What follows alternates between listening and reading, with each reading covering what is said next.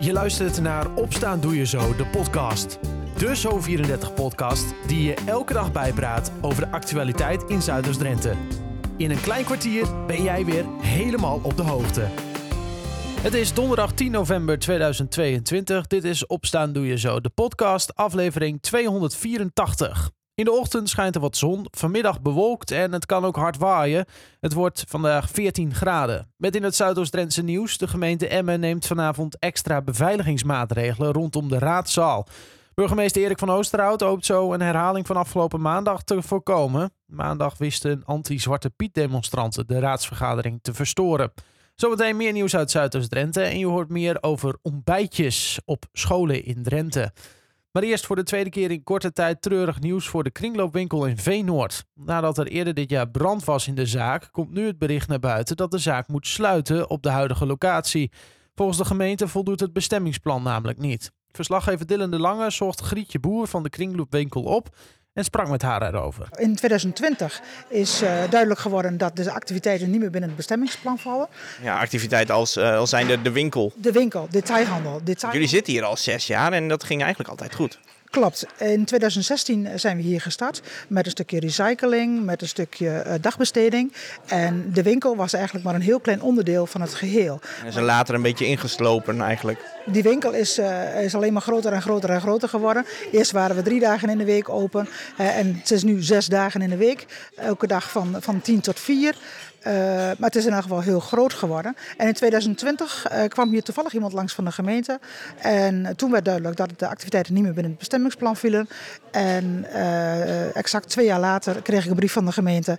En afgelopen zomer? Afgelopen zomer, in juni, kreeg ik een brief van de gemeente. In eerste instantie was er een voornemen tot een besluit. we hebben alleen maar goede gesprekken gehad. Maar uiteindelijk is er dan toch een, een dwang opgelegd en moeten we sluiten. Ja, en dat besluit zorgt ervoor dat je hier niet meer een winkel mag uitvoeren. Klopt. 8 december moet de winkel sluiten. Nou, we hebben uh, gezegd van nou dan sluiten we 3 december voor het weekend. Maar hoe jammer is dat? Het is hartstikke jammer, omdat uh, ja, hier zoveel mensen komen die uh, echt een schat zoeken of een klein, een klein dingetje zoeken. Maar die gewoon, uh, sommige mensen komen dagelijks hier spulletjes zoeken, schatgraven, allemaal dat soort dingetjes. Dat is gewoon mooi. Ja, ja. En nou is er wel een kleine oplossing bedacht. Ja, er is een kleine oplossing bedacht. We krijgen een nieuw winkelpandje naast het broodhuis in uh, Veenoord, daar vlak bij het spoor. Uh, maar ja, we kunnen maar een klein deel van de spullen mee. Dan kun je dit allemaal niet in kwijt. Als ik zo om me heen kijk, dan, dan zie ik al, nou, het zal het zijn, 100 kasten, bankstellen. En we staan nu in een ruimte zo groot als een gymzaal vol met prulletjes. Dat klopt, er kan maar gewoon een heel klein deel kan er naartoe. We moeten nog uh, zien wat we meenemen. Maar we gaan in elk geval ervoor om uh, voor de mensen die weinig te besteden hebben, uh, om door te blijven gaan. Om gewoon goedkope spulletjes te blijven aanbieden. Ook weg te geven. Hè, en kleding voor een euro zoals het nu is. Hè, om dat soort dingetjes in elk geval door te doen. En we proberen dus ja, alles op dezelfde manier te doen als nu. Alleen ja, de struinen is voorbij. Ja, een stuk minder spullen dus, maar nog wel een toekomst voor de winkel. Het hele verhaal hierover lees je op zo34.nl en in onze app. Zometeen in de podcast meer over gratis ontbijtjes op basisscholen. Dat na het nieuws uit Zuidoost-Drenthe. De gemeente Emmen neemt vanavond extra beveiligingsmaatregelen rondom de raadzaal. En mogelijk daarna ook. Burgemeester Erik van Oosterhout hoopt zo op een herhaling van afgelopen maandag te voorkomen. Toen wisten anti-Zwarte Piet demonstranten de raadsvergadering te verstoren. Zij willen dat Emmen per direct stopt met Zwarte Piet. De burgemeester wil dat aan de Emmenaar zelf laten en was daarom ook niet blij met de demonstratie. Een automobilist is gisteravond op de rondweg in Emmen de macht over het stuur verloren en daardoor in een sloot naast de weg beland. De bestuurder wist zelfstandig uit de auto te komen en hoefde niet mee naar het ziekenhuis. De auto raakte door het ongeluk beschadigd en is afgevoerd. De gemeente Emmen gaat nader onderzoeken of Facet, voorheen bekend als de Emmen Bibliotheek en de Kunstbeweging, kan ondergebracht worden in het grotendeels leegstaande paviljoenpand aan het Mondriaanplein in Emmen. Facet is momenteel gehuisvest in een pand aan het Noorderplein, maar dat begint te knellen. Een groter onderkomen is daarom nodig. Wethouder Dewi Leal verwacht in mei met de resultaten van het onderzoek te kunnen komen. En het politieonderzoek naar de zware explosie aan de Koolhoopstraat in Emmen in de nacht van 19 op 20 oktober bij restaurant Napoleon heeft nog geen aanhouding opgeleverd. De verdachte is nog altijd spoorloos. De politie toont nu de camerabeelden in de hoop aanwijzingen te krijgen. Op die beelden is te zien hoe de verdachte vanuit de richting Boslaan komt aanlopen. De man heeft donkere kleding aan met een hoodie op en houdt iets in zijn hand. De politie zoekt ook een andere man die mogelijk een belangrijke getuige kan zijn. Hij stond tijdens de explosie op het busstation, niet ver van het restaurant. En dan nog sport, handbal, want de Nederlandse handbalsters hebben met Merel Frederiks uit Emmen in hun gelederen hun derde en laatste groepswedstrijd op het Europees kampioenschap in Skopje verloren. Tegen de Olympisch kampioen Frankrijk werd het 26-24. Beide landen waren wel al zeker van een plek in de hoofdronde. Frederiks wist overigens één keer te scoren. Tot zover. Dit en meer vind je ook terug online op zo34.nl en in onze app. Sinds begin oktober is er een regeling voor basisscholen om voor kwetsbare leerlingen gratis ontbijt op school aan te bieden. Tot in ieder geval eind januari 2023. Daarvoor is landelijk 5 miljoen euro beschikbaar gesteld. De stichting Jeugd Educatiefonds regelt dat landelijk, maar in de provincie Drenthe lukt dat nog niet zo goed. Verslaggever Anna Ivis sprak met Wenda Postgal van de stichting over hoe dat nou precies zit. Uh, Wenda, hoe zit het eigenlijk in Drenthe? Loopt dat storm? Is hier sprake van veel armoede? Er is zeker ook veel armoede, denken wij in Drenthe. Hè, dat wijst ook wel onderzoek uit. Um, en inderdaad, Drenthe loopt iets achter in uh, aanvragen. Nou, iets.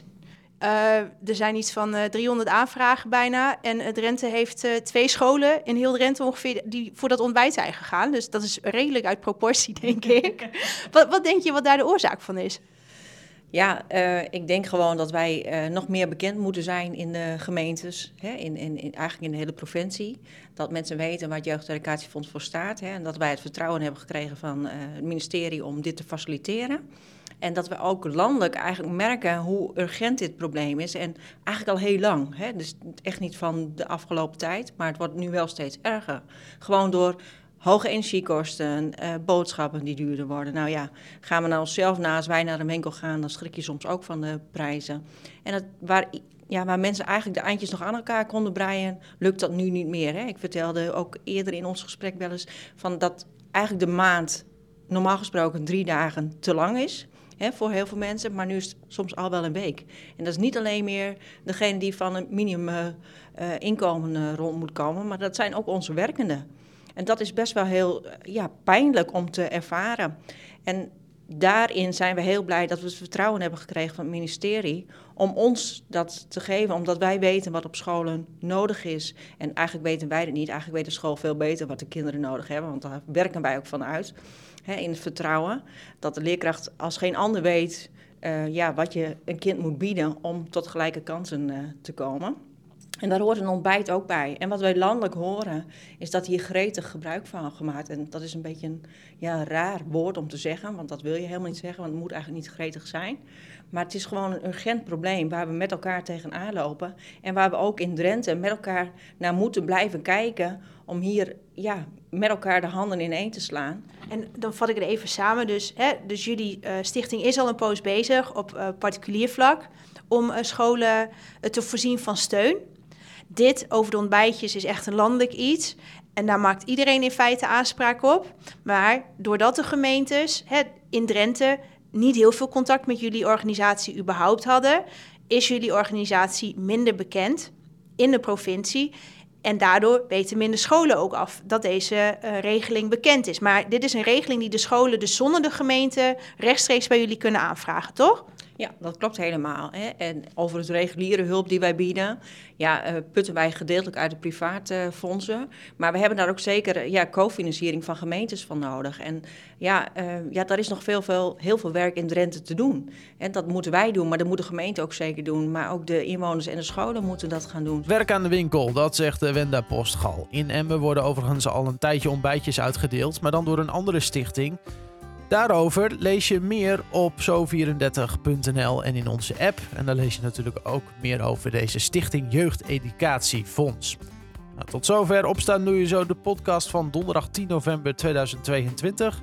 Een fijne dag en tot morgen.